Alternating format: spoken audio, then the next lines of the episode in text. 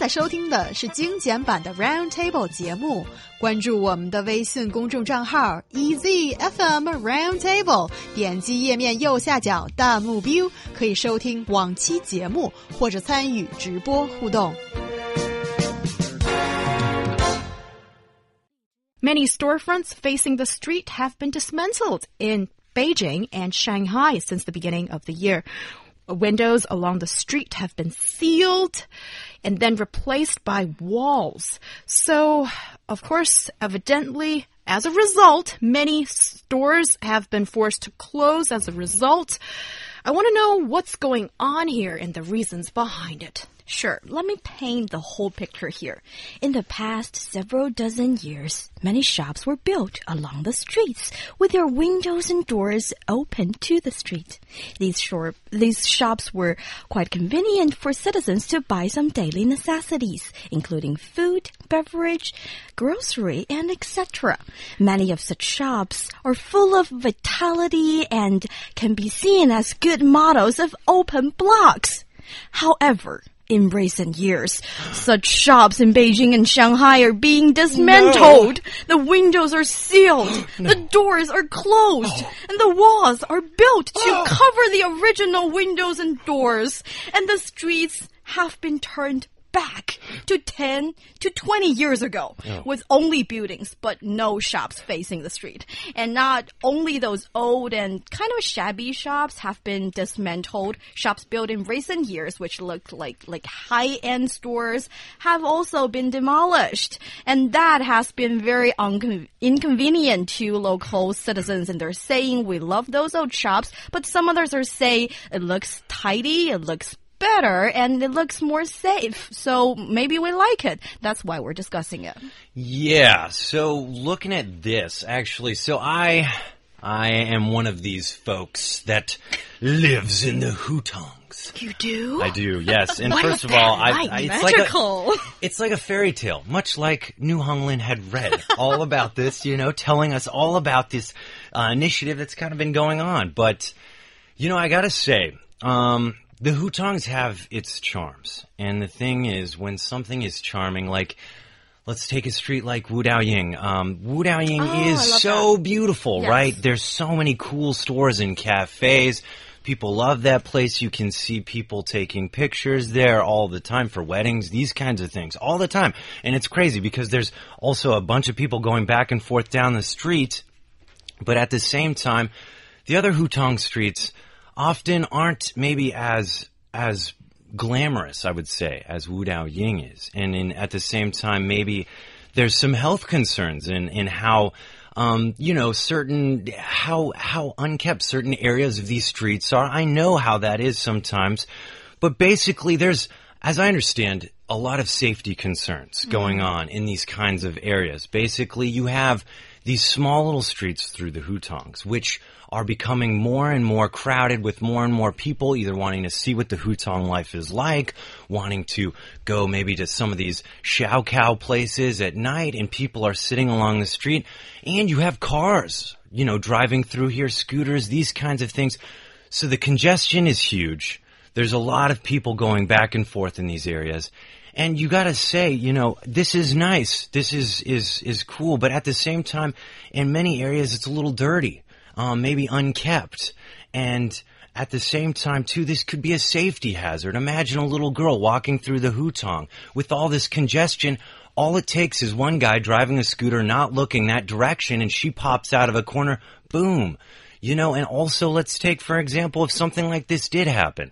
How could an ambulance get to the place in time when you have all this congestion and cars often, you know, going in, in opposite directions and people can't get past each other. It is a serious problem. So I get that a lot of people are a little maybe upset by the changes that are happening in areas like the Hutongs and what's happening in Shanghai. But I think a lot of these changes are addressing real problems that maybe we don't necessarily see at first glance when we visit these very charming places. Yeah, definitely. Charming is such a good word to describe Thanks. the yeah. Hutongs or these uh, alleyways Mm-hmm. in China, in China, particularly in Beijing. I think you have different alleyways of different styles Mm-hmm. in different cities, as Shanghai and Beijing have very different kind of alleyways. In Beijing, I think uh, a lot of the uh, very traditional and grassroots or real flavor of the city is hidden in these little alleyways. And certainly, I did notice Ryan had shown us Yeah. a display of his uh, improving Chinese language skills. Yes. So Shaokao, right? Shaokao. These barbecue places that are a scene in Yeah. Beijing, especially during summertime. After work, you hook up with your buddies, go for a couple of chars, those barbecue things, and wash it down with ice cold beer Yeah. and chat, and then maybe, you know, with the old uh, I didn't say that word. The elderly gentleman who Yes. probably owns the storefront and chats with you, asks about uh, life and stuff, and then the grandma who's probably chatting with other grannies under the big oak tree during dusk time in Beijing, and then you sometimes see dogs with Where's the owner? You don't know, and just sort of runs by. And that is the kind of memory I have of old Beijing. But with this, with sealing the windows, closing the storefronts, I'm afraid that this kind of lifestyle is going to be all gone, or we're seeing that um, you're sort of like clenching your fists trying to hold on to it, but it's gradually just slipping away through your fingers. But why is the city doing this? Why are the top tier cities in Beijing being seen as the best um, examples of what Chinese cities are, like Beijing and Shanghai?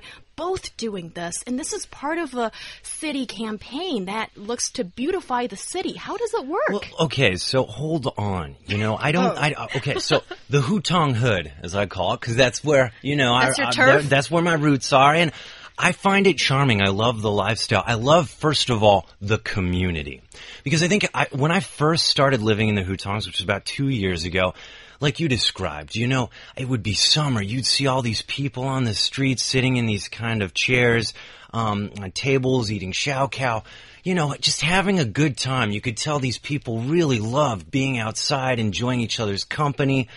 But at the same time, you know, after all the revelry and people having fun and stuff, you'd see a street littered with maybe some like, you know, the remains of what happened in the Shaokao. Of course, maybe the street cleaners in the morning would clean that up, but still, you know, it's, it's, it, it was this cool sense of community, but at the same time, it was charming because of what it was, but it wasn't necessarily, you know, the clean, super clean, picturesque, modern, developed uh, vibe that Beijing is is going for. This is the capital. You know, China wants to show, I think, the world that it is.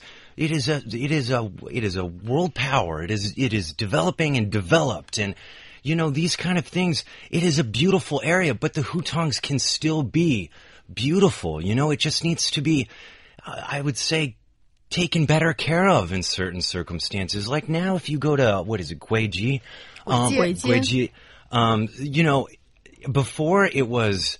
I still thought it was charming. Everybody, you know, it's a it's a street littered with hot pot restaurants. I always loved it. It was always so lively, but it's still those things, and it's just recently been renovated. And now the sidewalks are much bigger to accommodate these massive amounts of people that go from back and forth to make it to their favorite hot pot hangouts and these kinds of things. And that makes sense. There's new, uh, you know, uh, bathroom areas and stuff that are much more, you know, nicer and these kinds of things. It's portraying, it's, it's the same street with these same hot pot restaurants. The change is just aesthetics. And I think that's something to keep in mind here is that aesthetics are one of, I, I think another big initiative that's going on here is that China is developed. Things never stay the same. Things change and China has to change. And I think what's important is, yes, we all want to stay in that time that we're comfortable, we've enjoyed and stuff, but we got to realize change is a part of life. And if you fight change, you're never going to win because it's just going to happen anyways. I guess you see a tear in my eye right now, but inside I am weeping Aw. when you talk about change oh, and you yeah? talk about these things do happen, but Yeah. is it just that the the world changes and supposedly it's in the better way as what the government thinks and we're just supposed to roll with it? Is that it with this? I don't think it's the case for me because I feel like, I mean, the government has a good reason because they're saying maybe the Shaokao place you mentioned earlier is is affecting the uh, likelihood of the people living up there are places because some of the buildings are like the first floor is the Shaokao Chor place you loved, but the upper floors are all residential buildings and people living there had to put up with the noise and put up with uh, the smoke and everything like that. That is why they don't like it. And some of the places are not safe enough and the constructions are not up to standard. I understand all of those, but I don't think this should be a should be a band-aid fast fix to like demolish every little store because the Shaokao place is only part of the story. It's not necessarily demolishing. Something I want to reiterate here is it's because on my street, right, there are still stores uh, that have that are still there that were there before. I think what's happening is if you have all the license, the registration to be doing business in Beijing, like you should no matter what, okay? Uh, they say, hey, guys, you know, it's time to clean shop. It's time to, we gotta change. We got, we wanna look more modern. We wanna look developed. This is the initiative that we wanna show the world. We wanna look, you know, and, and be proud and feel modern. Just move in this direction, but not necessarily change. And I think they, these places had this option. You'll see in many of these places, yes, they maybe put up a wall or, or kind of, you know, uh, cleaned up their, their, their place, these kinds of things, but they're still there. So I don't think it's necessarily just getting rid of certain places. I think a lot of these places that were gotten rid of, maybe they didn't have the right license the the registration to be doing business in Beijing. Oh, I hope that's the case, and I certainly want this move to happen like slower but more more right. And I wanted to say the the modern society and developed technologies are always like it, it physically shortening, it's physically shortening the distance among people, but mentally I feel like it's extended. And um, I wanted to say, how many of you still know your neighbors? How many of you still like have some dumplings and say, oh, we're short of vinegar. We're, we're gonna go knock on the door of the neighbors and borrow ask, them. borrow some and also invite them to come and have the dumplings. Oh, New or, Holland, you would WeChat them. Don't even, don't yeah, even ex exactly. like that. you you don't talk to your friends on the phone or pay a visit Right. that often. So you it's not a problem. you thumbs up on the WeChat moment post or leave some comments like you know their life, but you don't anymore. And for me, these streets might be safe and look better and clean, but it's not as warm anymore. And um, I think there's a very important word in Chinese called 烟火气. It can directly translate it to the smoke and fire from where you're cooking, when you're cooking, but it describes the exuberant downtown area where people are living there and you, you can meet all of them. And I feel like I wanted to be able to go to the vendor shop along the street and talk to them about my daily life. I wanted to visit the the milk uh, milk tea place where I'm a frequent visitor and I can have my regular, don't even have to order. I want to go to the ice cream store to get my delivery because my delivery guy put my delivery there because I'm not at home and I can chat with the owner there. All I'm saying here is that I feel like those lovely people cannot, they can be more than strangers. They can be friends in my life and I It's- want it's that It's not going to turn into a franchise street of just McDonald's and blah blah. blah. No, it's not. It's saying, hey, clean clean up your act, okay? Because this is the direction we're going. We want to be taken. We want to be taken seriously. We want everything to be this picturesque way. You know, this is the capital. Okay, so yeah, this means a lot. I think, and it's an initiative that's really trying to, I think, clean shop. I and think- though it is a change, change is inevitable. I mean, it's just something that, yeah, go ahead. I think Ryan, you make a very good point. And have you been reading the uh, uh, government guidelines or development of uh, Beijing maps as such, because I think you understand the uh, the municipality's policy very well. But here, for me, I think um, what I uh, caught from what Niu Honglin said earlier on, I think there is a level of convenience that these uh, that these stores used to have. Um, but now, if the stores are gone, then I think convenience is going to be an issue. And also, it's good for the economy when the, there are these little stores. Then these are uh, many l- jobs for people that can open their own business kind of thing. But now what's going on is some of these shops are being sealed and they've been replaced by walls. So no longer will there be a business there.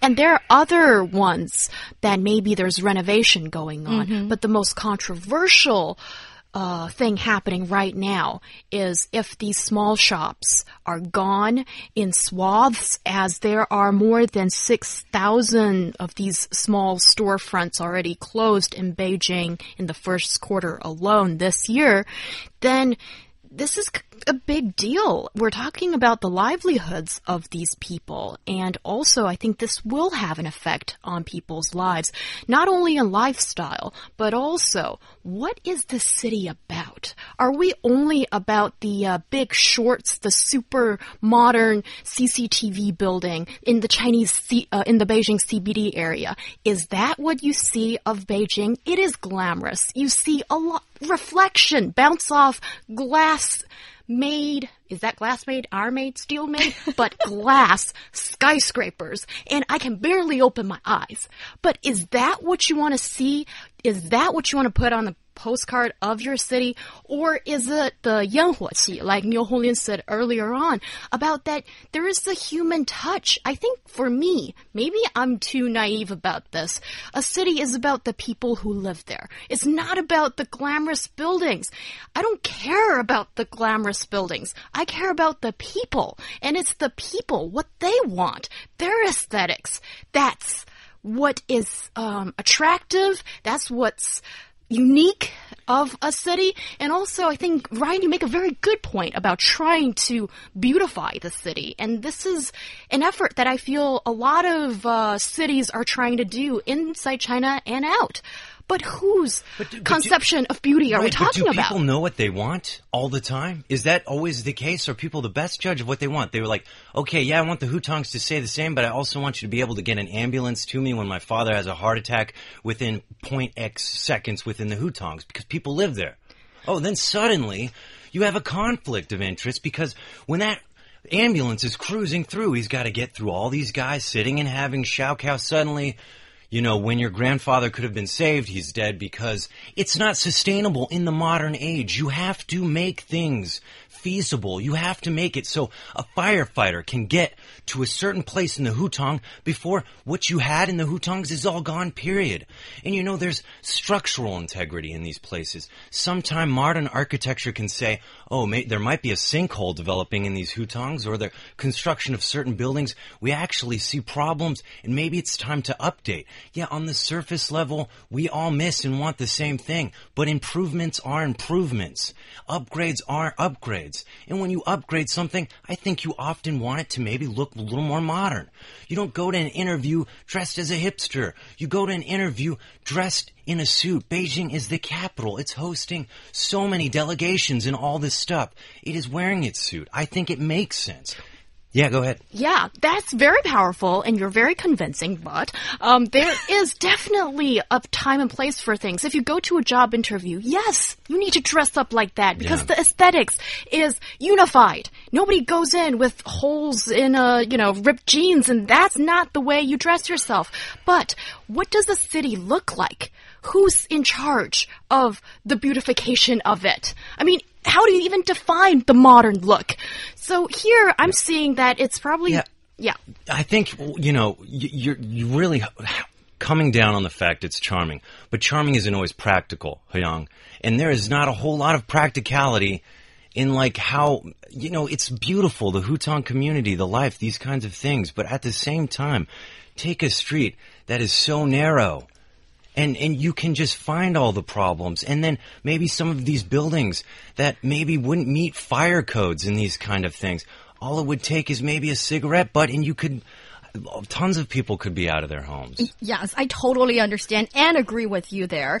But we're saying because the principle says that these shops, if they meet certain certain kind of standards, they will be saved. And but we all we are seeing here is the walls where there's usually uh, there used to be the windows and doors. So we're a little bit worried. And to release that worry, we wanted to say maybe in the future you can just one uh, just demolish those with fire hazard or bring danger to the safety of the building, or you should demolish those without a license, business license. And for those shops which are not the Shaokao place, which are not occupying the space of a street, maybe we can save them, and we want them to be saved. And that has nothing to do with hmm. safety issue anymore. Right, I get it. What I'm saying is, you take some place like, let's say, Nanluoguxiang, and they have to actually limit the amount of people that go through there because if something happens, you could have a stampede. Lots of people get hurt.